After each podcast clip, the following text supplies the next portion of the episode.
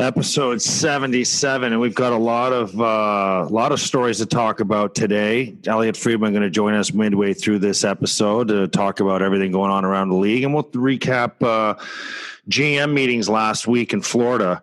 Obviously, the Rick Jeanneret retirement. We'll talk about that. Sabres playing in front of a sellout crowd, a lot of them for the first time ever. We'll talk about the impact that can have, and Keith Yandle, the Iron Man. Iron Man no longer. We'll talk more about that. And was it worth sitting him out here on After the Whistle? Good morning, River. Can't wait to hear your thoughts on the Jay Beagle snap show. On he took on Troy Terry after an unbelievable, another Trevor Zegras flash and dash move. And we saw this here in Buffalo earlier in the year. Well, I'll tell you this. There's lots to talk about. There's lots to talk about. Lots. Can I just say good morning? Sorry, happy birthday to my mom, and happy birthday, Mom. Sorry, had to make sure. Happy birthday, Mrs. Peters. Yeah. Nice. She's not texting you like she's like your mom's texting me, but we'll tell that story for another day. Called for. But yeah, listen, what a weekend! You know, we did our last pod on Thursday, and wanted to let, the RJ, ceremony and game marinate a little bit and have the fans enjoy this so we can kind of talk about it freshly here on Monday. But, in on top of the RJ incredible ceremony night, what a great job by the Sabres and how they performed that. And the team on the ice was just fantastic. But there's a lot of storylines right now, a lot of storylines around the NHL. Obviously, one of the top, Jay Beagle, a pretty tough customer for the, Phoenix or Arizona Coyotes, fighting a 32 goal scorer in Troy Terry, who I don't think has ever fought a day in his life, was given a complete beating by a pretty tough customer in Jay Beagle. And the question is, should that have happened, and will there be some repercussions from the hockey team in general in the next game that they play together? I can imagine that will be addressed. Keith Yandle. Sick to my stomach right now, Petey. Everybody's going to have their own opinion on this. There's no other way to look at this for me than to just completely crucify, Mike Yeo and the Philadelphia Flyers. I'm sick to my stomach over this young man. And, Keith Yandle has played 900 in 89 games consecutive in the National Hockey League. It is without a deny, it's going to be his last year in the National Hockey League. He has he was an incredible point-producing defenseman for many, many years. But as we all go through, your skills and your body starts to diminish. And, for me, Keith Yandle has 15 games left in his NHL career. He has 11 games to hit 1,000 games consecutively. And this organization, this shitball organization that's 28th in the National Hockey League, 28th, sit this man out because they want to get a couple rookie defensemen in. I can understand the thinking there, but there's something so much bigger with this young man that's put a tremendous amount of years and time into this game. And you would think that an organization with only 13, 14 games left in the season would allow this man to try and hit 1,000 games. Something consecutive, something that has never happened in the history of the game of hockey. Shame on you, Philadelphia Flyers. That's a Babcock move. Do you remember the story JR told us about when Mike Modano was about to play his 1,500th game for... Yep.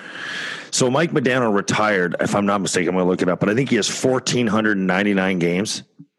And I feel like there was 9 games left for him in the season. And I think he would have ended the season maybe exactly at like 1,500. Yes. And Babcock scratched him for one of those games. Yep. And basically said... the goal isn't Mike Modano's 1,500th game. The goal is a Stanley Cup. Mm. And I'm pretty sure that pissed off a lot of the players on his team, if I'm not mistaken. Yeah. 1,499 Modano finished with. And what year was that, Petey? 2010, 2011. So I feel like he was at like 1,491 and there was 9 games left in the regular season. Mm-hmm. And then Babcock scratched him. One of those earlier games. It wasn't the very last game of the year. It was one of those within like, maybe it was like at game like 73 or 74 in the season where he scratched him, you know, and then, so he finished at 1,499. I don't know how I feel about this. I mean, like, should a team really care about the guy's Ironman streak? I mean, he already passed the streak. I feel like Phil Kessel will end up passing him eventually here, right? Because isn't Phil the Thrill? Isn't he like right behind him or something? 968, I think it is, 21 games behind.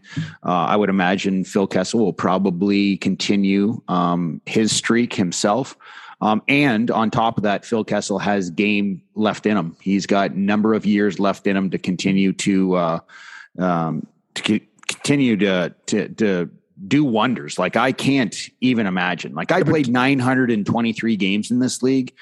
I probably missed, I would say, close to 100 or maybe a little bit more than 150 games due to injury. I can't. And in the 923 games that I played, I bet you there was at least 400 of those games that I played with an injury. Minimum 400 games. You do not play the game of hockey in the NHL. You do not go through a season with how demanding this game is. Night in, night out, the travel, everything. It's damn near impossible to play this game without an injury. So I look at, Keith Yandle. I look at a player like Phil Kessel. Yes, they are not overly physical players, but it's not just about the banging and crashing and fighting where you get injured. It's about your body as you play this game eventually is going to get worn down, whether it's your hip flexors, your groins, your hamstrings, your knees, tendons, shoulders, wrists. Arthritis is going to be in your elbows. It is a mess to play this game at a high level for that long. And I feel sick to my stomach. I know that Keith Yandle probably understands that. No, he doesn't. Yes, I think he does. I think bullshit. I understand it. No, but listen to me. I think that what I was going to say was Keith Yandle understands that his game is nowhere near what it needs to be in the National Hockey League. He understands that his best years were probably 5-6 years, away from him. That being said, when you're looking at a player like this that has done something that is just so special in this game, I don't care who or what is going on, and especially a team like Philadelphia that's completely a disgrace right now. They suck, okay? They're in transition. Like, I just don't understand how they cannot look at this situation and say this. It's not bigger than the team by any stretch of the imagination, but you have to honor an old soldier that has put a tremendous amount of time and effort into to prepare and stay in this league and have success. And he's essentially got 13 games left of a very long career. I'm kind of torn on this. Look, I'm going to be flat out honest with you. And I'm not going to sit here and make it sound like I'm not impressed by his feat. But I mean, he's had in his stretch of games, he's had lockouts, he's had COVID stoppages, he's never really played in the playoffs. I mean, like it's impressive, the consecutive games, but I mean, it's not like he's been a difference maker all those years. Sorry to say it. I mean, I know Keith Yandle's a great guy from what I know. I've heard guys, I know guys that play with him, whatever. I get it. But at the same time, who gives a shit? Like, I mean, it's not Philadelphia's record to worry about. He already passed, it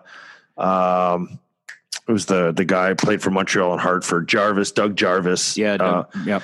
For his Ironman streak. So who cares about the 1,000th game? I mean, it's a feat for sure to say you've played 1,000 consecutive games in the NHL. It's a feat to play 1,000 games in the NHL, but I mean, I don't know, like play 1,000 consecutive games in the NHL. I can't, as a former player that played a very long time, I can't understand how his body has not broken down. Well, he's not the most physical guy, you know, number one. So it's not like he's like some gladiator on the ice. He's only, out of all his years in the league, he's only played 58 playoff games. So it's not like he's killing his body in the playoffs either. He's had a couple good playoff runs, had one with the Rangers in 14, 15. Yeah, well, listen, don't shit on his. I'm not shitting on him, but I mean, I look at a Doug Jarvis. 58 playoff games, incredible. I played zero, but all I'm saying is I look at a Doug Jarvis who started his career winning 4 Stanley Cups. So he played four complete seasons plus 4 straight playoff runs, was in the playoffs for so many years of his career.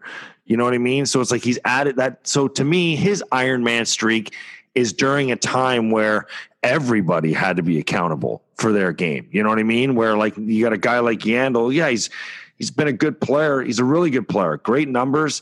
But I mean, he's not some gladiator player who goes out and throws his body on the line on a nightly basis.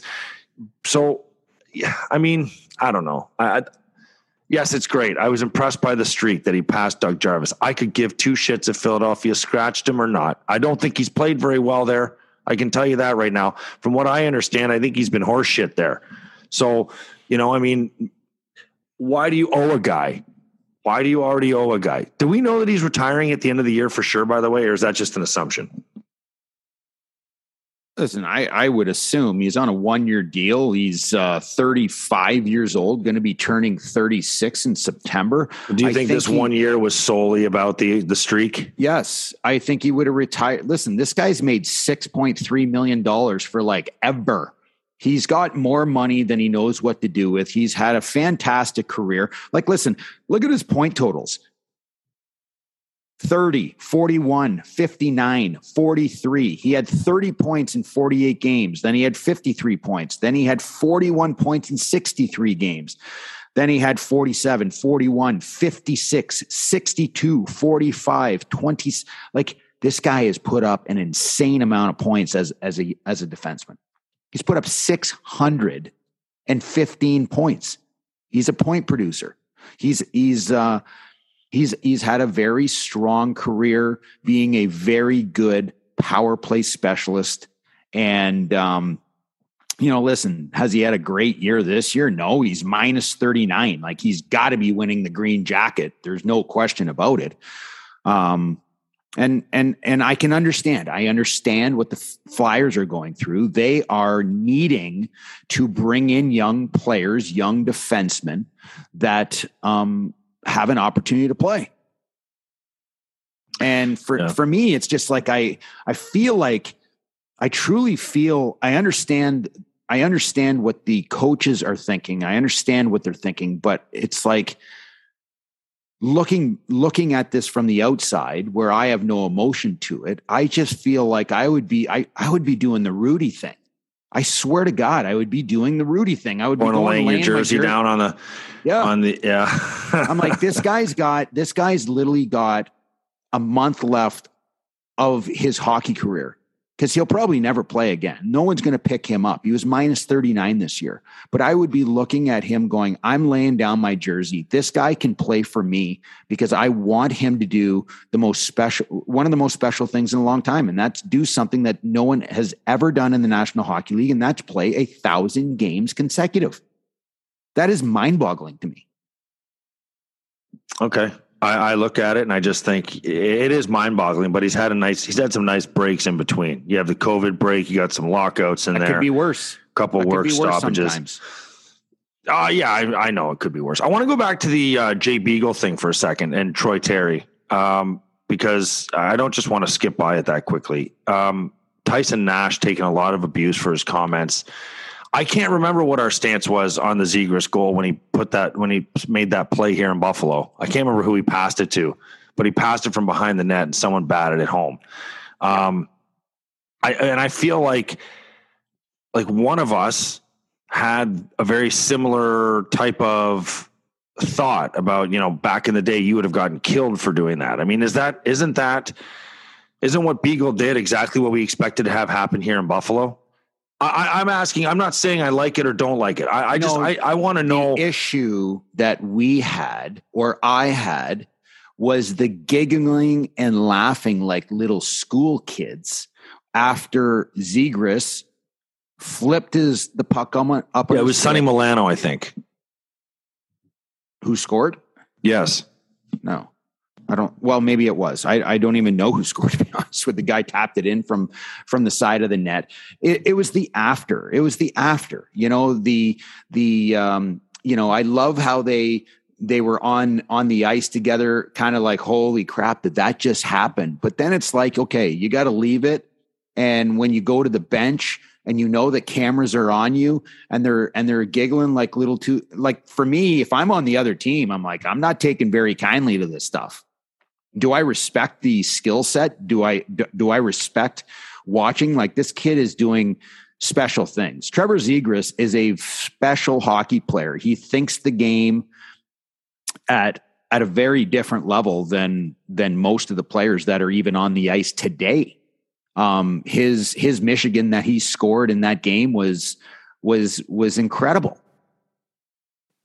Do I agree with Jay Beagle and what he did? I don't, because I don't think there is a need to go and beat up an elite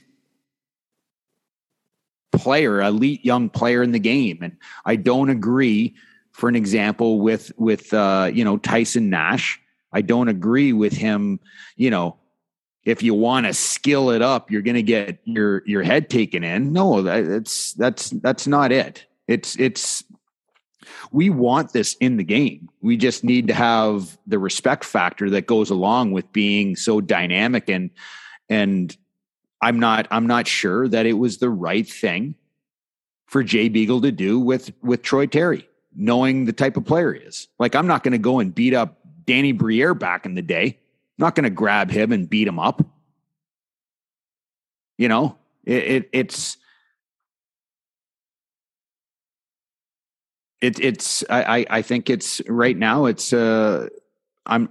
We want this in the game. We want this skill in the game. These young men that are coming in and making this game more exciting and better. We need them to feel comfortable and feel confident. But they have to understand that there's a respect factor that goes with all of this. And when you're laughing in someone's face, which can be taken that way, there's going to be consequences to it. Yeah, Troy Terry got beat up pretty badly by Jay Beagle. I mean, clearly Jay Beagle's frustrated. Would he have gotten beaten up if Nick Deslauriers was not traded away from the Anaheim Ducks? No, the answer is no. You think Jay Beagle right now is going to go and pound Troy Terry if you have Nick Deslauriers sitting on the bench? Because you know what Nick Deslauriers is going to do. If Jay Beagle gets kicked out of the game or whatever, what's the next thing that Nick Deslauriers is going to do? He's going to go out and grab somebody on their team and thump them. Yes, it would be a Clayton Keller, but he left the game going leg first into the boards last week, which is absolutely brutal. Leg, yeah. I don't know where I look, man. Like I sit back and I think and I watch what happened, and I'm certainly not going to justify it, because I thought all these pretty plays are what we want in the game of hockey. Is it not? So is Tyson Nash the dinosaur, or is Jay Beagle the dinosaur? I mean, no. Tyson Nash, I respected the way he played the game. He played it hard-nosed. He gave you 100% of what he had each and every game. Was he the most skilled hockey player? No, he wasn't. But he was a piece to the puzzle, and he knew what he had to do each and every game, and he gave it. But, you know, I think Tyson Nash, you know, if he had to rethink things, would probably maybe have a little bit of a different opinion, because he loves watching Clayton Keller. He watches them every single game in Arizona. He gets to watch the Nick Smith and all of these young dynamic players that they have in this league and on Anaheim, or Anaheim and Arizona. I think that he just got caught up in the, you know, the fisticuffs and the rough and tumble stuff at the end of a game. And should it have happened? Well, for clarity, you know, it didn't happen after a goal. Like, Beagle targeted Zegras in the crease. He cross-checked him in the ribs, yeah, right? Later in the game when it's 5-0. So clearly Beagle was a little pissed off, right? And then obviously, you know, someone comes to his defense, and then things escalate, and, you know, next thing you know, Beagle's throwing uppercuts on someone. You don't even know who it is at the time until after. And, you know, and Terry got beat up pretty bad. But, I mean, I don't know. I mean, you think that's okay? My question is, what's going to happen on the next game? They don't play again this year. Ugh. So, because Jay Beagle does he have a contract? That I don't know. This year, I'd have to go check that out. I'll go check. I'll tell you this: I you know, Jay Beagle is going to be in a situation that he's going to be in one, and the next time they play together, if he's still in the league. I know Jay Beagle's played a long time. He's had a strong career, a long time in with the Washington Capitals. But I would imagine that there's a lot of very, very, very unhappy people in Anaheim. I would have to imagine there's a lot of very unhappy people in Anaheim. And I think that Anaheim now, even more so after that moment, they're definitely going to bring back Nick Deslauriers. I mean, I actually just watched him score another goal for Minnesota in the highlight reel here as an empty netter, but he's turned himself into quite a nice player, a well-rounded player, Nick Deslauriers.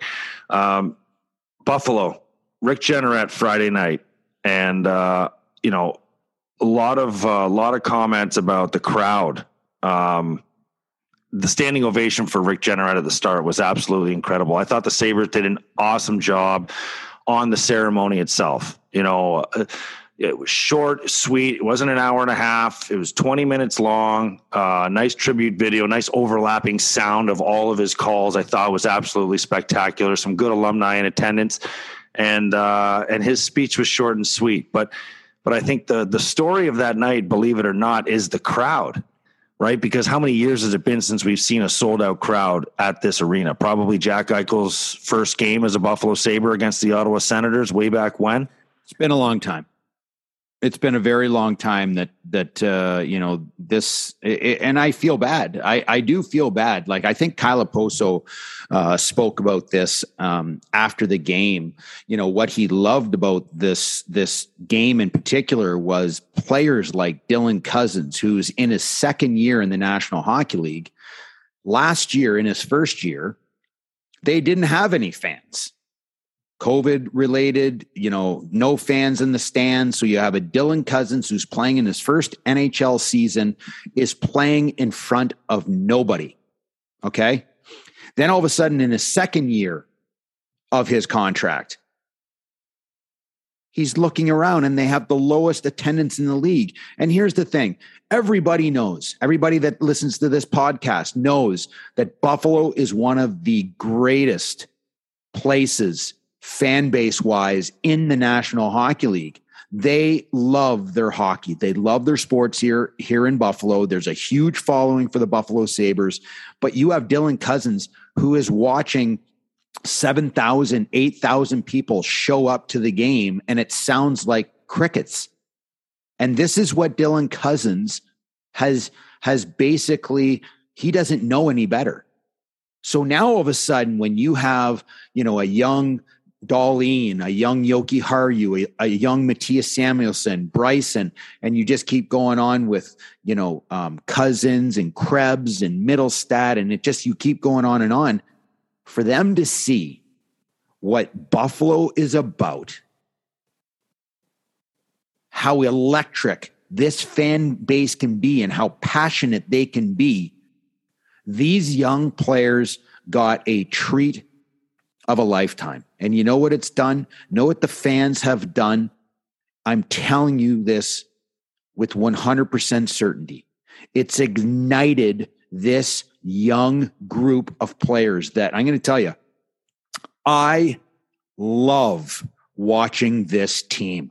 I love watching this team. Start of the year, year before, I'm blasting them. I'm this, I'm that. This year, I see the growth, not only in individual players, but I see the growth in a team, in the environment, starting with the GM, trickling down to the coaching staff, which is just fantastic, and then trickling right into the players. And what's happened is these players got a treat. They got to see what the Buffalo Sabres fan base is like when you're winning. And it was unbelievable. Yeah, and they didn't disappoint with the effort either. But I go back and I think about all the RJ calls. I mean, Riv, I was a little bit closer to Buffalo than you were when I was a kid. RJ was, if I'm not mistaken, I feel like RJ was only on the radio for a long time before he switched over to TV. But all I can tell you is that I remember them syncing all of his calls to the highlight reels, like the Mayday call. I feel like for some reason that might've been radio only, but you hear that call, you hear, I was on the team when the scary good call happened. I remember him. I've heard my first goal call. I was lucky enough to score it. Well, I mean, he traveled with the team, but I mean, I scored at home on New Year's Eve. And, you know, I the first thing I can honestly tell you, the first thing I remember wanting to do when Joe Pinter, the producer and the director of the game night broadcast, came down to me after the game. I remember he walked right into the locker room and handed me the tape, the recording of my first goal from so many different angles, all the different camera angles in the arena that night. There had to have been 6 or 7 different angles of my goal that I saw. And I went home and I got to hear the actual broadcast call from RJ. And then I saw like other arena videos where you could just hear the crowd and there was no call on it. And, it was a very cool thing for Joe to do. But for me, it was hearing RJ call my first NHL goal. And I mean, I'm not going to go and try and relive it because it's impossible to, that's the old saying, often imitated, never duplicated, when you're trying to impersonate someone like Rick Jeanneret. But I think about it, man. I know everything he said. I can hear it in my head right now. And he is one of the greatest. I mean, some of my fights that he's called, I mean, oh my God, like there's the Kip Brennan ones, Peter's hammering away with the rights. I mean, it's just, I don't know. I don't know if there's he's iconic. I got out of it, he's a storyteller. He's not announcing. He's not. I mean, the way that his brain works, he's telling stories as he, basically navigates and narrates the game. I mean, it is live. It is incredible. It's like you want to listen to what he has to say, whether it's calling the play-by-play or if he's bickering back and forth with Rob Ray or his other fellow, counterparts on air. It's just truly we've been given a gift. We've really been given a gift. I don't know all the people that he's worked with alongside, but I know he had Harry Neale for a bit. Harry is iconic. Bob Cole, Harry Neale. Harry Neale is one of my favorites to listen to. Yeah. And then obviously Razors now, but then before Harry Neale was Jimmy Lorenz. And Jimmy Lorenz, in my opinion, is one of the best color guys in hockey. All right. You obviously had Harry Neale, who was up in Toronto with Bob Cole. They were like Batman and Robin for years, those two. Right. But Jimmy Lorenz was absolutely incredible. What a great, just a perfect sidekick for RJ. And one thing I'll do here at the end of our episode after Elliotte is I will, I'll read some of the tweets that we received from fans, because I sent out a tweet from the show account just saying, if you have any stories or memories of RJ, please share them. And we received, I don't know, 80 or 90 responses. So, I mean, we can get to those, but what a night. I mean, it's going to be sad for his last call. I mean, he's been a voice in so many people's lives that, I mean, even Terry Pagula, he commented about how he would, and I remember Terry Pagula talking about when he first bought the team, how he would go and park his car somewhere and listen to the Sabres games, you know, and he was a massive Sabres fan, and he loved Rick Jeanneret and listening to the games, and obviously the French connection and whatnot. But it's going to be sad to see RJ go. I mean, it's something that I think a lot of people have been expecting and preparing for the last few years, as Dan Dunleavy's kind of taken over the reins a little bit more and more each year, and RJ's health hasn't really allowed him to keep going. But I'm going to tell you, it'll be a sad night when he calls his last game. I mean, that was just the start of it the other night. You think that was sad and that was exciting or whatever. I can tell you that I think his last call is going to be, it's going to be emotional. I can't imagine being in his position. This has been his life. This has been his life. There is nothing I think he's loved doing more. Two things, maybe three: being a husband, a father, and being the voice of the Buffalo Sabres. I mean, I don't know what order. You might even, some people might even put, you know, the third one on the top and the first one on the bottom, not necessarily for him, but just in general. But I mean, who knows? But all I know is that he has absolutely loved it, and you could sense the emotion. And I don't know, it's been an honor to not only listen to him growing up and hear his calls growing up, but then playing for the Sabres, hoping for that opportunity for him to have an awesome call of yours. And then he does. And then now you watch him kind of not phase out, but just his career wind down, and what an amazing career it's been. So let's bring in Elliotte Friedman here and hear what he has to say, because I know that we obviously know that he's followed along and is probably a pretty big Rick Jeanneret fan. What's going on, RJ? Elliotte, how are you? We're talking RJ. I'm good, guys. How are you doing? And that was an incredible event on Friday night. Yeah, wasn't that nice? That's one of the things I said. It was short, sweet, and very tastefully done. And what a turnout of the crowd for it. You know, one of the things we kind of talked about on our podcast, which is dropping today, guys, is what a great couple of months it's been for the Sabres. You know, for a team that's had a really rough decade, they've had a few good news items. The victory over Vegas, the victory in the outdoor game, Anderson getting to 300 wins. You know, the emergence of players like Tage Thompson, the leadership of Alex Tuck, and then that Rick Jeanneret night, which not only before the game and the loud crowd and the full house, but the picture after the game, like everything that's going on right now, it's hitting it out of the park. It's very welcome.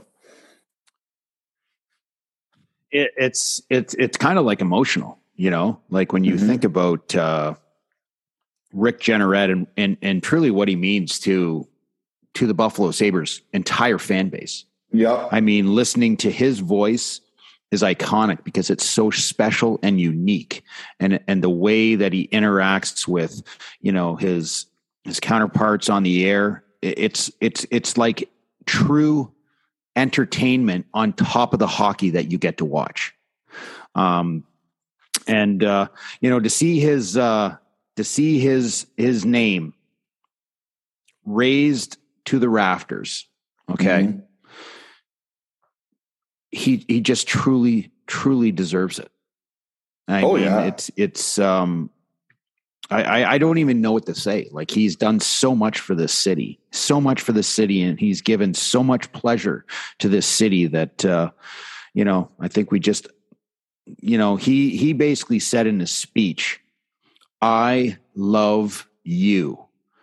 You know, with all the support that he got over the 50 years he's been doing this. But I'm going to tell you, that reciprocates right back to him, you know, because the people and the fans of the Sabres love this man.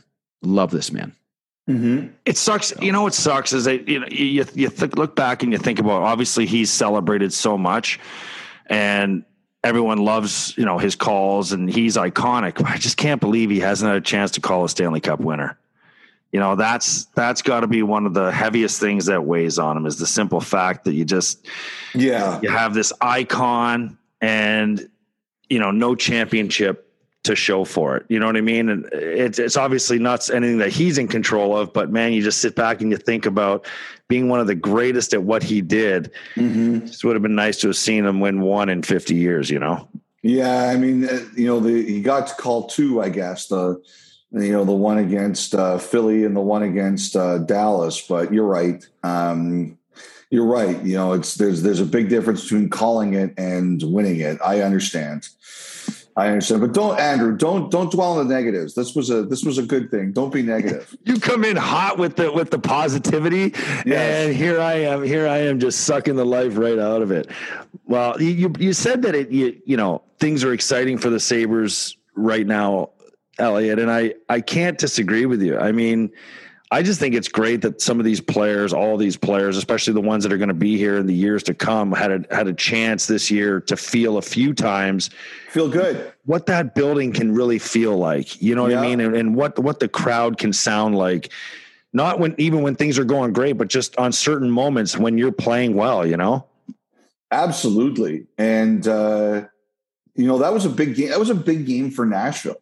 That's the thing too, is it's not just a big game for you. It's not like you're saying 25th and you're playing a team that's 28th and they don't have a chance to make the playoffs. Nashville needed that game, and you guys beat them in regulation. You sent the crowd home happy. Not only that, and then at the end of the game when you call Jeanneret onto the ice and you take the picture and the building's rocking, you know, there's people who may not have come back to a Sabres game who are going to be coming back to Sabres games because of what happened that night and the way it went and the way it ended. And that's your biggest sales pitch. Hey, I had a great time at the building tonight. Team won a big game. Atmosphere was great.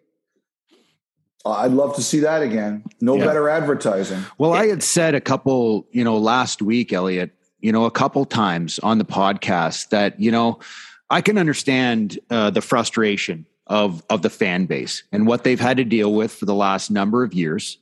But at the same time, I'm one right now that's looking at this situation and saying, I think it's time that the fan base starts to come back and support this team. Mm-hmm. They've had the lowest attendance in the league. I think this fan base is showing, you know, the ownership and this team that they're frustrated and unhappy. But I honestly believe with what we've been able to watch the last couple months and the growth of this team as a team and individual hockey players and the excitement of this team, I think it's now starting to let's start to support this team. Mm-hmm.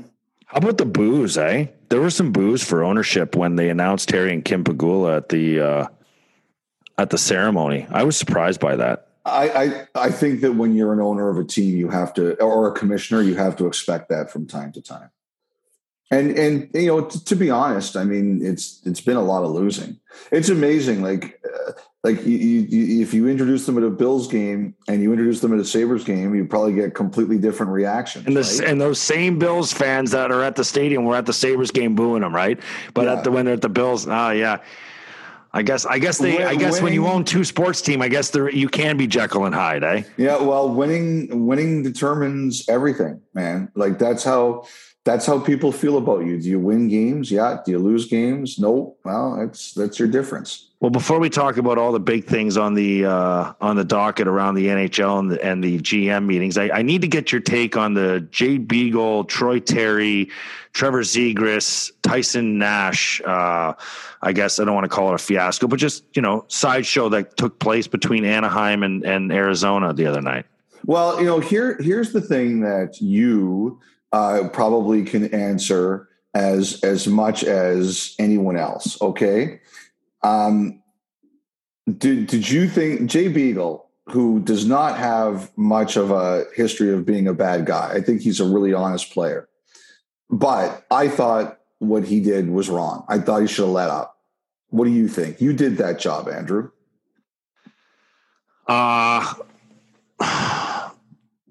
I love when you flip the script, by the way. And I've noticed a trend with this. You do it all the time. We'll ask you a question and then you'll throw it back in our court. And this is me stalling, by the way. You know why, Andrew? Because you and Craig played at that level. You understand. Like Jeff Merrick, we taped our podcast. We're going to drop today. Jeff Merrick made a point. Like everybody talks about the code. He says that was not the code. Like if you're fighting a guy and they're not in your weight class or they're overmatched, there's a point where you say, okay, enough. And I thought that fight reached that point. It did reach that point. And I mean, I don't even know why he has to cross-check Zegras.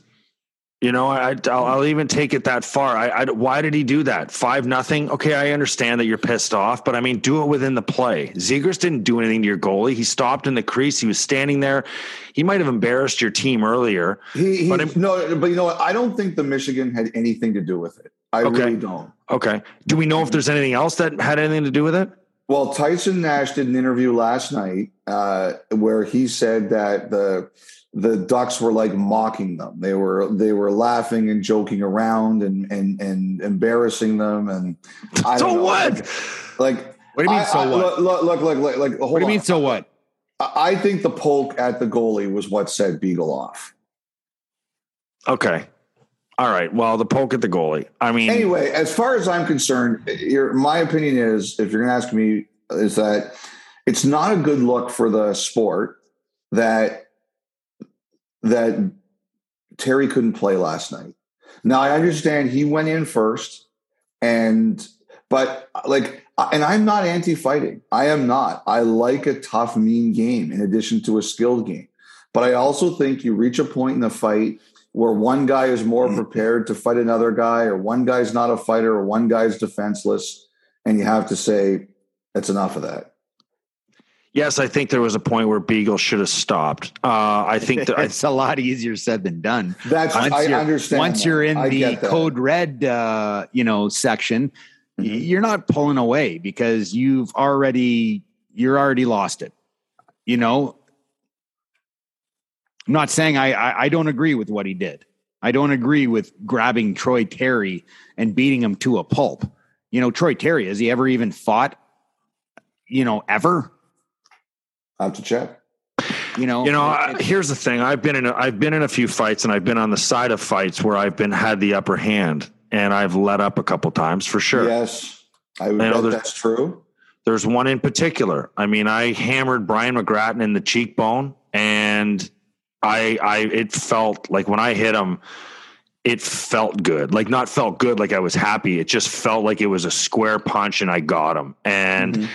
And he kind of, he held on, he threw another punch, but then he kind of defended himself and went down and was covering his face. And I just pointed to the ref. I was like, and I pointed down at him and I go, he's done, get in here. And I don't know if that's because I don't know what made me do it. I still to this day, I wonder, like, how did I have the control at that moment to know that I should stop? Because this is a guy that wanted to break my face literally 30 seconds ago when we were squaring off. Mm-hmm. So it's a very hard scenario to be in, but I think when you're in a fight, you have to find that control. And have I hit a guy when he's down? Fucking right, I have. I can tell you guys that I've hit when I'm down, but you know what? They weren't honorable guys. So when they were down, I let them have it. I fought Andrew Alberts. Do you remember him from Boston? Oh, yeah. He ran Novotny. He was just a big guy. He wasn't a fighter. I had him in a vulnerable position. He was on his knees and he was facing me. And I had my arm cocked for an uppercut and I could have literally blown his face up and I didn't throw the punch. The refs weren't in there. And I just stood there and I was like, oh, I want to. And then the refs came in and I just let him go. And I guess, yeah, maybe there is some of it on Beagle. I mean, I'm so torn. I'm so torn about this hockey world these days, Elliot, because you have guys that say, "Oh, that's embarrassing for the game," doing the lacrosse goal and all this stuff and laughing. No, and giggling. You know what? I don't think. Like honestly, I don't think a lot of people say that, Andrew. I don't. I don't think a lot of people really care about the lacrosse goal. As a matter of fact, Merrick, my podcast partner, is like, "It's boring now. I'm seeing it too much." But Trevor Zegras didn't make the All-Star game this year, and the NHL found a way to put him in at the weekend. And I didn't see anybody complaining about it. I think that people who whine about the Michigan goal are in the vast, vast, vast minority. And we just notice it more because everybody's on Twitter, right? I don't think there's a lot of people bitching about the lacrosse. I think most people look at the skill of these young players and they're like, holy crap, like these guys are really skilled. I don't think there's a lot of complaining about the Michigan goal. Well, really this is what it goes back to, Elliotte. And you brought it up a couple minutes ago where we're asking the question, what happened? Did this incident happen because of the Michigan goal that Zegras? And you said no, but no. You did say it happened because of why? I think Tyson Nash gave an interview last night where he felt that the Ducks were hot dogging. And look, Arizona was losing 5-0. They're getting embarrassed. I do think the poke at the goalie had something to do with it. The poke at the goalie in a 5-0 game. Yep. And like Beagle, he snapped. Like I just looked it up. That's Terry's first career fight. I think Beagle at the NHL level has 3, and I think that's his first in 9 years. Right. Yep. And so Beagle's not like a bad guy or anything like that. But we had a bad moment here. Like the one thing about Nash and Nash, he didn't really apologize or anything like that. Look, like I don't really like criticizing other broadcasters. I make my own mistakes too. And, I think that what Nash said about they're going after the soft skill, I thought it was bad because people jumped on it and pounded on the sport. Yeah. If you want to skill it up, like I said that to Petey this morning, I'm like, I think if he had a chance to kind of really go over this again, I think he would be thinking, yeah, that's not quite the choice of words I would want. That's what he said. I'll tell you this. Yes. The last time Anaheim was in Buffalo, we had a Trevor Zegras monster play. It's going to be one of the greatest plays ever, how he does almost the Michigan, but he flips it over the net and someone swats. Yeah. And now all of a sudden, these two guys are giggling and laughing like two little schoolboys And then I'm fine with that. And I'm like, this is amazing. And I love this. But then all of a sudden they get on the bench and they're acting like they're 10 years old. Okay. They're giggling and laughing and they're hugging each other. This to me, if I'm okay with it sitting at home, if I'm on the ice and I'm watching these two guys do this, that's going to send my boiling point high. Now the Michigan player, the flip over the net is not disrespectful to me. It's everything that's going to happen after that. If you disrespect my hockey team, there's going to be an issue. Craig, I think that's fine, but I don't have a problem. You should play hard against them and you should ride them hard. But like the argument that I made and that I'll make here is that I think we're going to probably have a conversation at some point about willing participants. Okay. Like I am not anti-fighting. I am not, I'm concerned about concussions like anyone else, but I'm not anti-fighting. But Craig, like if there's going to be a fight, it has to be two people who want to do it. Okay. Let me ask you a question. Does Jay Beagle do this to Troy Terry if Nick Deslauriers is on Anaheim Ducks? And that's what Teemu Selanne tweeted. Absolutely not. And I'll tell you, I agree with you. And I wonder if the Ducks are going to say, okay. But the other guy I wondered about there too, Craig, is who else wasn't playing that night? Who's not a fighter, but he is, like you notice when he's around, Ryan Getzlaff. Oh, yeah. Yeah. Yeah. After that play right there, Ryan Getzlaff, and he was one of the most skilled hockey players. I'm a huge fan of Ryan Getzlaff. Like loved him since the day he played in the World Junior Championship back in the day. He is going to respond to this. There's going to be a response. But what I'm saying is Jay Beagle, understands what's on the other side, and he's not thinking about what's going to happen to him or what's going to happen to his teammates if I act a certain way. That's the way it is. If Nick Deslauriers is on that bench, oh, I would hate to finish the last 5 minutes of that game because someone is going to get it. And that's where Jay Beagle understands the game. He's been in the league long enough. If I do this to Troy Terry, then someone on my team is going to get it for what I did. And after Beagle does that to Terry, and then Deslauriers does that to somebody else on Beagle's team, that person can go and thank Jay Beagle for that. Exactly. And that's why I don't think it would happen if you have a Nick Deslauriers who is going to police his team. I think you don't have this situation, but guess what? Nick Deslauriers not on the team anymore. I'll tell you right now, that's not happening. I agree. Kaprizov, he's not worried. He's not worried because he's got a lot of guys. If they even look at him the wrong way, someone's going to get it. Elliot, how was Florida last week? What did we learn about the league and where they're headed?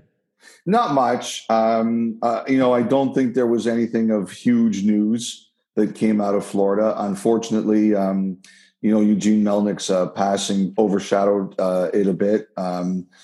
Just in terms of that became the big newsy thing, and it was a sad story.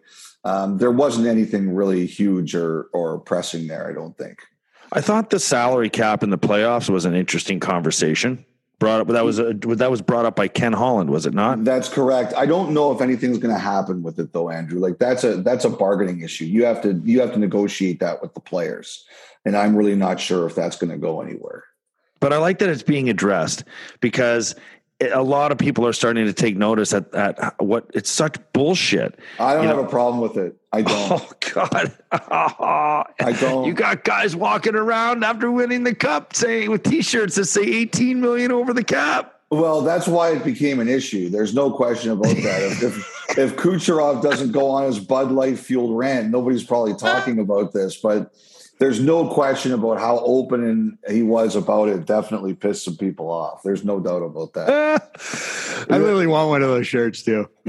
I'm sure you can find one online, Craig. By the way, Craig, I wanted to say this podcast has real power. I must have 20 new Peloton followers since we talked the last time. I had someone, I don't remember her name, a lady said that she took an Alex Toussaint class after we mentioned it on the podcast, and she was like, that guy's a good instructor. Yeah. So like, Craig, I don't have a lot of Peloton followers. I don't really advertise it, but after I came on and talked about it, I had like 20 new ones. So man. You have power, Riv. Let's go. Power. Let's get a following. I need to be pushed. I haven't been on the bike in a week. Pulled a hammy. I pulled a hammy on one of my rides. I took 2 weeks off, and I'm back on now. So yeah, good stuff. I was going to say JR. Elliot. This is a tough one. This is a tough one for me. And obviously would love your opinion on the Keith Yandle situation. 989 games. He is the Iron Man. Yeah. Minus 39. I think he might be taking home the green jacket. But what are your thoughts on Keith Yandle and the Philadelphia Flyers sitting him out? Well, first of all, like, I'm not going to remember Keith Yandle by the fact he got sat out. I'm going to remember the guy played 989 straight games, which I think is pretty incredible. I don't have a problem with Kevin Hayes and the other players being mad. I think players would generally support a teammate like that. I think they would look at it and they would say, we want the guy to play. We don't care about prospects. So I don't really have a problem with the veterans. I will say this, Craig, I had a long conversation with a coach who told me that he hates those streaks, and he thinks that most coaches would feel the same way because they feel that you lose control of your roster. And he says they're not necessarily fair to all the players. Like, if you go back to last year, Keith Yandle was going to be benched by Florida, and the players, went to the management and said, we can't do this. And the thing that Yandle was upset about last year is that he felt he wasn't given a chance. He was told before camp he wasn't going to play, and he felt he earned the right in camp to prove that he could still be a top six blue liner on that team. Yeah. And that's why he was mad. You know, this one, you know, he's 35 years old, turning 36. Is Keith Yandle going to be playing in the league in 2022-23 season? I don't know, but the bottom line is, like, it's a tough thing to say because, but it's true in the sense that, you know, are you taking someone else out of the lineup who doesn't deserve to be out of the lineup? Like, one of the things we talked about today is that, you know, Nick Seeler fought Deslauriers last week. And that is a tough, tough thing to do. And you know, someone was saying to me that, and I kind of agree with this, he said that it's not probably a big surprise that this happened right after that Seeler game, because Seeler might be coming out of the lineup and someone's probably saying, wait a sec, we're going to take the guy out of the lineup who took on Nick Deslauriers for us. Like, is that right? And, or they've got a young kid that they just signed that they want to get a chance to have him play on the roster. And is that right that he goes out? You know, I think that, you know, I think it was probably time. I think it's probably fair, but that doesn't mean it's easy for anyone involved. They probably wanted him to get to 1,000. They were probably trying to say, can you give him 11 more games to get to 1,000? And yep. And then we're done here. I will say this too, Craig. I had heard a rumor, and I don't know if it's true, but this coach said to me he believed it could be true, that there was a team looking at Kessel that didn't want him because they're like, we have a deep team, we have a chance to win, and we don't want to have to play him if, you know, we want to, because of the streak. Off. Yeah, yeah. Really? Yeah. That's crazy that a team wouldn't take him because they don't know if they'd use him every night. So they just let him sit. Well, you don't want, at this point of the year, you don't want distractions, right, Andrew? Yeah. Yeah. You don't want that distraction. You know, Phil Kessel's a great hockey player, and he's had a tremendous career. And, you know, you know, Keith Yandle's had a real nice career. He's been an offensive power play specialist for many, many years. He's put up a lot of points. His game is diminished, you know, to a level that, quite frankly, he probably shouldn't be playing in the National Hockey League. I understand what the Philadelphia Flyers are doing, but I go back to the player, and I think that Keith Yandle, this is his last year playing professional hockey. I think he is probably not going to be playing in the National Hockey League after this season. And I would have loved to see him get those extra 11 games to get to 1,000, because I just think that feat is just remarkable. Yeah, I agree. To play 1,000 straight games would be incredible. Kessel's last year. This is the last year in his deal too. Yeah, but I wonder. He seems to still really like playing. Yeah, that'll be interesting to see if he keeps going. Elliot, I'm looking at the stats here around the league. You know, you got a couple guys with 50 goals this year, which is nice. Got some guys with 100 points already, the usual suspects, Connor McDavid and Leon Draisaitl, Jonathan Huberdeau right around the corner. Yeah. I mean, where are you at? How's the game look to you this year? I mean, like, how's the season been from the standpoint of entertainment and everything? And you know, Gary Bettman referenced that his State of the Union at the All-Star game, we're going to have multiple 100-point guys this year, and, you know, all this stuff, and scoring's way up. Is this right? I mean, I look at the scores every night, and I just see – scores from like 1980 all over again. It's great, isn't it? Even the 11-2 games, they're not great for the teams that are getting killed 11-2, but at the same time, it's like that's exactly what I want to see. But how many games have we seen that's been 5-4, 6-5? Like, I think it's fantastic. No, guys, like, there's not a lot of practice time. I think that really helps. The talent of the players is excellent. You know, the other thing too, guys, how many stud goalies are left? Like, how many franchise goalies are left? It's a great question. Like, maybe a few. Like, to me, when the playoffs start, the MVP of the league is Vasilevsky. Like, I think he's the most important player in the league. You know, Price being injured takes another one, unfortunately, off the board. But you know, like if you were to rank like Craig Anderson this year, he's one of the 10 best goalies in the league. Like he is. And is Toronto right now just shaking their head going, what the heck? I mean, they're hoping like but even Florida right now, like, you know, their goaltending isn't fantastic, but how many true stud goalies are out there right now? Well, like a guy who you look at and say, that's a number one. Like I'm like not I shouldn't even say it, not necessarily number one, but a guy who is a game breaker. Yeah, a game breaker. Like I'm looking through the standings right now. I'm just grabbing my phone. Like Vasilevsky's definitely number one. Vasilevsky. Now he's been struggling. Can I say something though? Yeah. How's Vasilevsky if you put him on the Ottawa Senators? Still great. Really? Yes. That guy is. I'm not taking any Vasilevsky slander on this one. Okay, but I'm going to slander a little bit. I'm going to slander a little bit because I'm going to give you a situation. You have a certain goaltender that plays on a team that the team is like, well, the goaltender, you know, is not doing what he needs to do. Meanwhile, the team that he's playing in front of him does not have a good defensive system. Their forwards don't give a shit about defense. And all of a sudden this goaltender, who's a piece of shit, now goes to another team. And now he's one of the top goaltenders in the league because the team that he plays on is defense first. Who's the goalie? You know what? It's Frederick Anderson. Yeah, I don't put Frederick Anderson in that group yet. Like I don't. Well, he's got the best statistics in the league right now, Elliot. I know, but like I don't care about only statistics. Like Vasilevsky has Tampa's a great team, but Vasilevsky is a hell of a goalie. Because he's on an elite team, Elliot. He's also Craig Anderson was on a horrendously bad defensive team with average defense at best, and now he's on a team that cares about defense first, and he's the best goaltender in the league. Vasilevsky is the best goalie in the league. I don't care what team he's on. I've seen too much of him. So, to me, it's Vasilevsky. Shesterkin is not there yet, but I think he will get there. There isn't one, Elliot. Yeah, I'm looking. There isn't a Carey Price of 8-10 years ago when he was just so extremely dominant.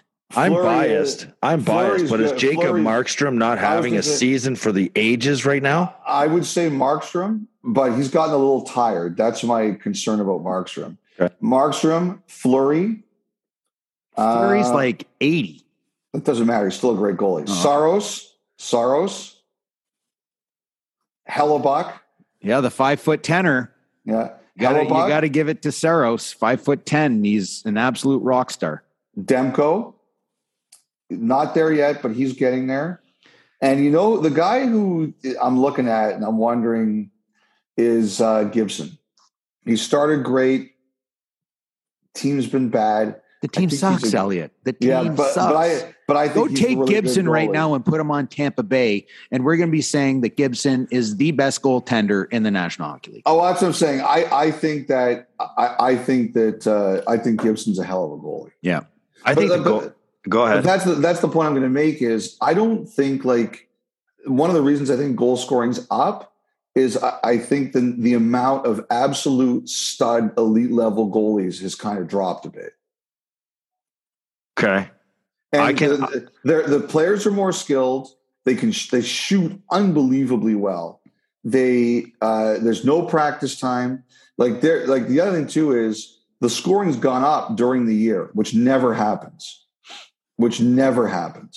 Yeah. So the only bad thing about this year, guys, I really think in terms of play is that the East did not have a playoff race. But I think the first round of the playoffs are going to be unbelievable. I still appreciate the jockeying of position that's going on, though, because, it matters a lot for the Leafs. It matters a lot for Boston. It matters for some of these teams, like Pittsburgh and the Rangers. Home ice advantage in that series could be monstrous. You know what I mean? Mm-hmm. But I love the conversation about the goalies. One of the things I look at that I think is incredible is the defenseman scoring. You know, like like you got Roman Josi, 81 points, Cale Makar, Victor Hedman, Adam Fox. I mean, you've got you're back to having like those days of like having your Brian Leach, Ray Bork, Paul Coffey type, you know, almost like defense races when it comes to who's the best defenseman, maybe offensively. I don't know about defensive defenseman, but in terms of offense for sure. Mm-hmm. Well, let me ask you this, Elliot. 51 goals for Austin Matthews. Yeah. 50 goals for Leon Draisaitl, who scored his 50th last night. Yeah. Who's going to win the Rocket this year? I think, oh boy. I think Matthews will, just because the pace he's on, but I'm not. But is Leon Draisaitl not on a pace either? Well, one behind. And he's also got the best player in the world on his power play. Yeah, I understand all this. Believe me, I do. But I just look like Matthews, he scored, 62 goals in his last 77 games? I don't know. I mean, crazy. It could go either. Like, honestly, could go either way. I mean, they're both ridiculous. But if you're a betting man, you're taking Matthews. I might. Just because he seems to be ridiculous. And, you know, the other thing, too, is we could have 550 goal scorers for the first time in 15 years. In the salary cap era, we've only had two 60 goal scorers. Amazing. 2 6. So one's Ovi. Stamkos. Oh yeah. Well, I was going to guess, but thanks for spoiling that. Oh, sorry. No, we all like to play a little game. I forgot Stamkos had 60. Jesus. So another question for you, Elliot. Yeah. Connor McDavid. Yeah. We discussed this probably, I think 2 weeks ago, we were talking about the heart race. And we said that the last 21 games of the season are going to kind of decide who is going to be the guy. And we mentioned Austin Matthews, and we mentioned, I think, even Sissirkin as a defense or a goalie. And we mentioned Roman Josi. Does Connor McDavid have a chance to win the Hart? 105 points, 40 goals already. Yeah. And their team was out of the playoffs like 20 games ago, right? Yeah. Has he put himself in a position to be one of the guys, to be the guy that's the favorite right now? I don't know if he's the favorite, but why wouldn't he be in the conversation? I'm looking at the list. Like there's a big list. Like there's Matthews, there's Josi. Okay. Shesterkin's kind of playing his way out of it a bit. Yep. There's McDavid. Yep. You know, what about Draisaitl? What about Kirill Kaprizov? You know, all you guys that vote on this award, Elliot. Mm-hmm. And girls, women, but I just mean people who vote on this award are just so desperate for a new face and a new name that you overlook just the old dog that just keeps getting her done. Well, actually, I was going to say Crosby. I'm so disgusted by the lack of respect that this guy deserves. Are we still talking about him? No, you know what? Crosby would be on my ballot. Like I would say Matthews, Josi, McDavid. This is the group. Matthews, Josi, McDavid, Crosby, Kaprizov, Johnny Gaudreau, Jonathan Huberdeau. No way. Johnny Gaudreau. Johnny Gaudreau absolutely deserves to be on the. Oh, look at the pot stirrer over there. Look at him. Just a shit-eating grin. Smile. Johnny Gaudreau, 100%, absolutely deserves. Okay, to be so if we're putting in Johnny Gaudreau, why can't we sit here? And I'm going to ask you my next question. We're talking about elite players that have played at a level that has just been unbelievable. Why are we not talking about Jonathan Huberdeau from the Florida Panthers? And what I mean, and the question that I'm going to ask you is, Jonathan Huberdeau right now has 97 points. He has the most assists in the National Hockey League at 73. He has 13 games left. When's the last time, Elliot, there's been a player in the National Hockey League that has had 90 assists? Do you know the date? 90 assists? 90 assists. Let me give you a hand answer. Yeah, of course he knows the answer. It's his super buddy. Guy's still in the league. Might even play on his team.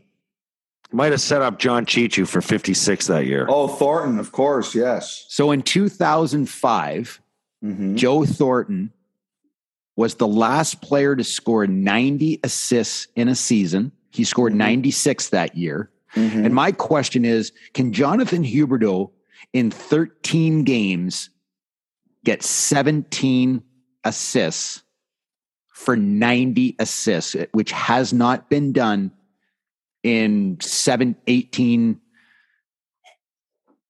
plus years? You know, I think that's a great question. I'd like to see it because I think that's important. Like, I think offense is important.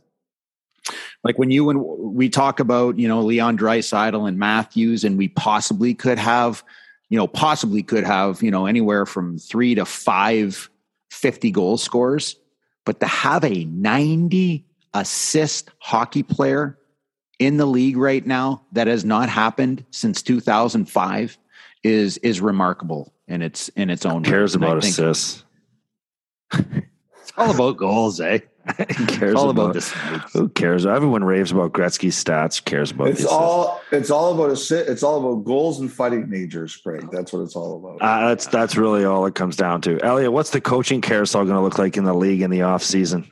It's gonna be busy. What do you mean? What are you expecting? Well, I think there's something like 11 coaches who don't have a contract beyond this year. And you know, I don't think all of them will be changed. It could also depend on playoff results. I have a question about one coach in particular. On a one-year deal? No, he's got more than that. He's got another year. I think he signed a 2-year last year, didn't he? Or this because he is an experiment, right, Elliot? So you know he could probably be moved out. You know, with what? Well, why would you do that? No, because he's being. This is about me, Elliot. The comments that he's making are directed at me. So he's in total bleep disturber mode. Yeah. Craig woke up sober this morning, so he's in a great mood. Honey Meatballs right now needs an extension with what he's doing. What's going to happen with Lindy Ruff in New Jersey? Does he have another year on his deal? I thought he signed a 2. I think he does. It's been a tough year there, man. They got to find a goalie. Yeah. I wonder, I'm looking at the day when he's no longer coaching and he's brought into the Sabres organization as the president of hockey ops or some sort of, that's what I predict happens with Lindy after he's done in New Jersey, is that he's brought in for some kind of an executive role in Buffalo. How's his relationship with the organization? Is it good? He and Terry Pagula, I believe, are very close, and Kevin Adams, and he was Kevin Adams' assistant coach for a little bit here in Buffalo back.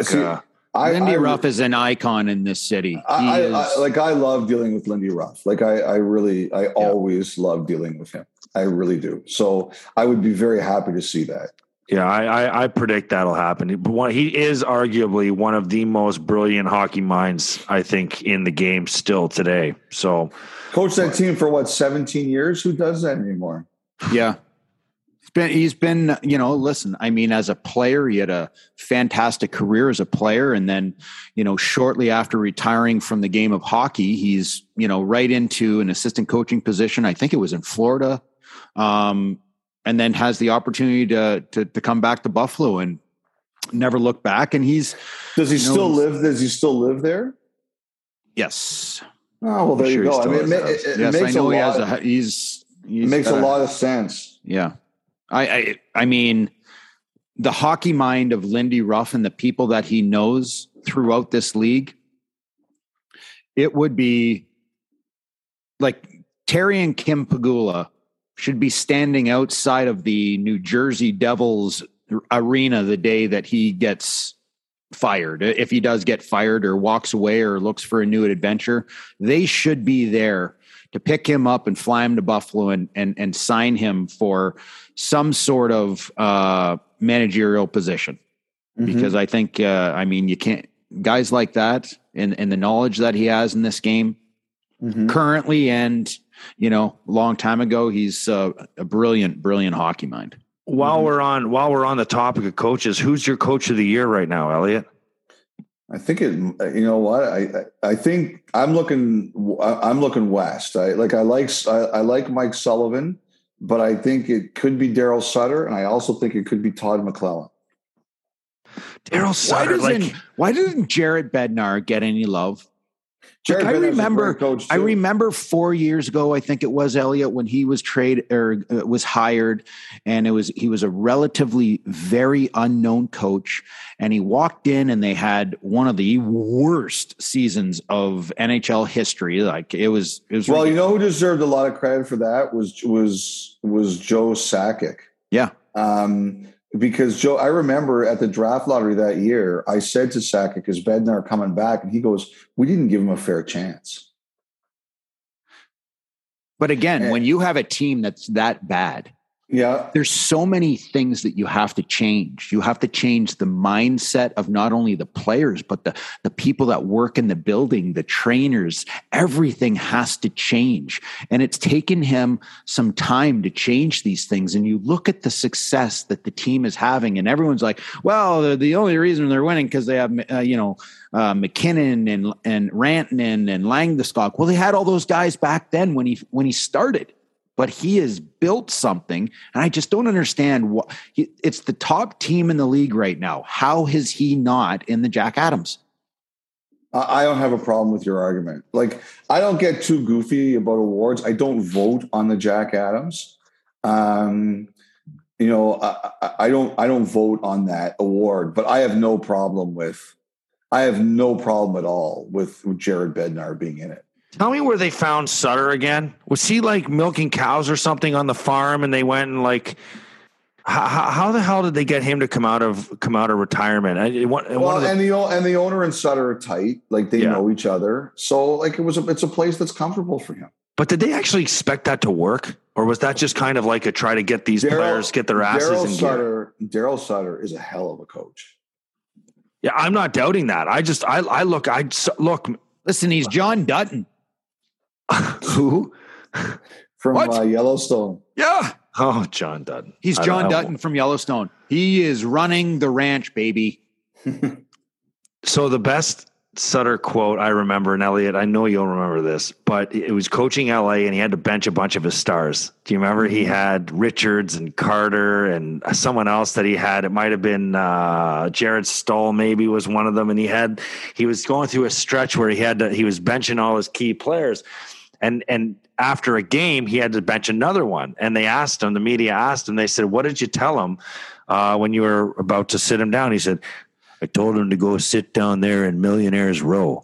So he had all the high ticket guys sitting down in the middle of the bench. No, I just thought, you know, with his age and everything, I didn't know what that was. I thought maybe that was like a sideshow temporary thing. And then here he is, he's actually in a position. And we had, who do we have on? Someone last week was saying that it looks like the LA, like the Calgary Flames play like the old LA Kings when they won back-to-back cups. Well, that's the way he coaches, right? Like he believes in that kind of style. Yeah. Everybody has an identity. Everybody has a role, and you play in. I remember I have to watch Calgary a bit more to kind of look for it because it doesn't come as easily to me. But the Kings used to play in triangles, right? Like that's the way that, you know, Sutter liked to do it, like, and the tight triangles, which tight passing lanes and things like that. And it really worked for them. And so I think that, you know, I think obviously like Lindholm and Goudreau and Kachuk probably have a bit more freedom to do some things, but you know, like he's made Lucic, he's re-energized Lucic. My favorite Sutter, by the way, is they lost a playoff game once, and they said, "What did you say to your players after the game?" And he goes, well, "Playing at 11 or something like that." Like that was my favorite one. Playing at 11. Andrew Brunette. No love for this guy. Another good one, and like took over under difficult circumstances. Absolutely. Yeah. You know, that's a guy I think needs to be considered for Coach of the Year. Elliot, what are we missing? Is there anything you want to add before we let you go? I don't think so. I was just looking. I can't. I talked to Josh Norris this morning, 30-goal scorer. Josh well, you'd mentioned that in your text. I don't know. I didn't know if we were allowed to bring that up. Sure, you can. Okay, so you talked to Josh Norris. When's that article coming out?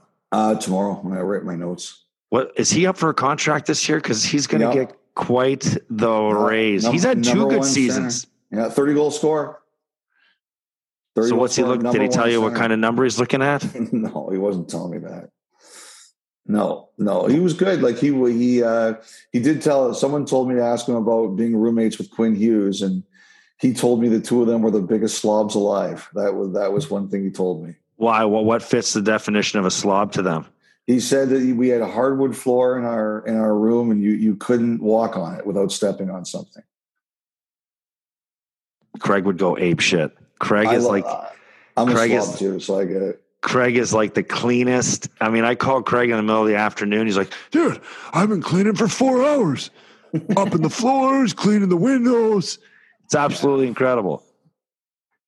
Like, as soon as I'm done this, I go straight upstairs and literally detail every single room in the upstairs, then go to the downstairs, make sure the dish is boom shakalaka, and then right to the basement. And it's just like, then it's like, now I'm in paradise. Last question I'll ask you is Devin Levi going to sign a pro contract this year? I don't know. I heard that the meeting last week was,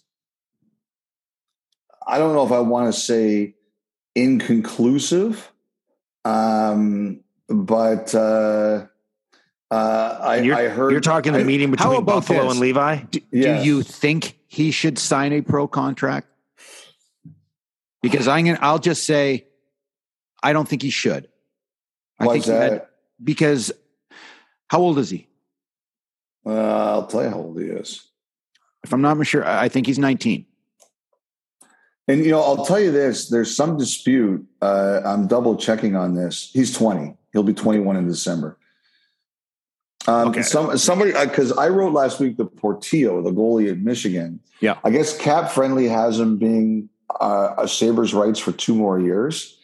I have to double check this, but I'm not sure that's right because he was drafted in 2000. Like Levi was 2020, so you have him. He was drafted 2020, and he was drafted.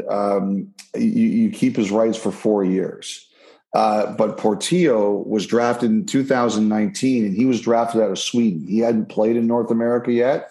And normally if you're drafted out of a European country with a transfer agreement with the NHL, which Sweden has, you have his rights for 4 years. So I'm under the impression they only have his rights for 1 more year. I heard some Sabres fans had told me that Cap Friendly says 2.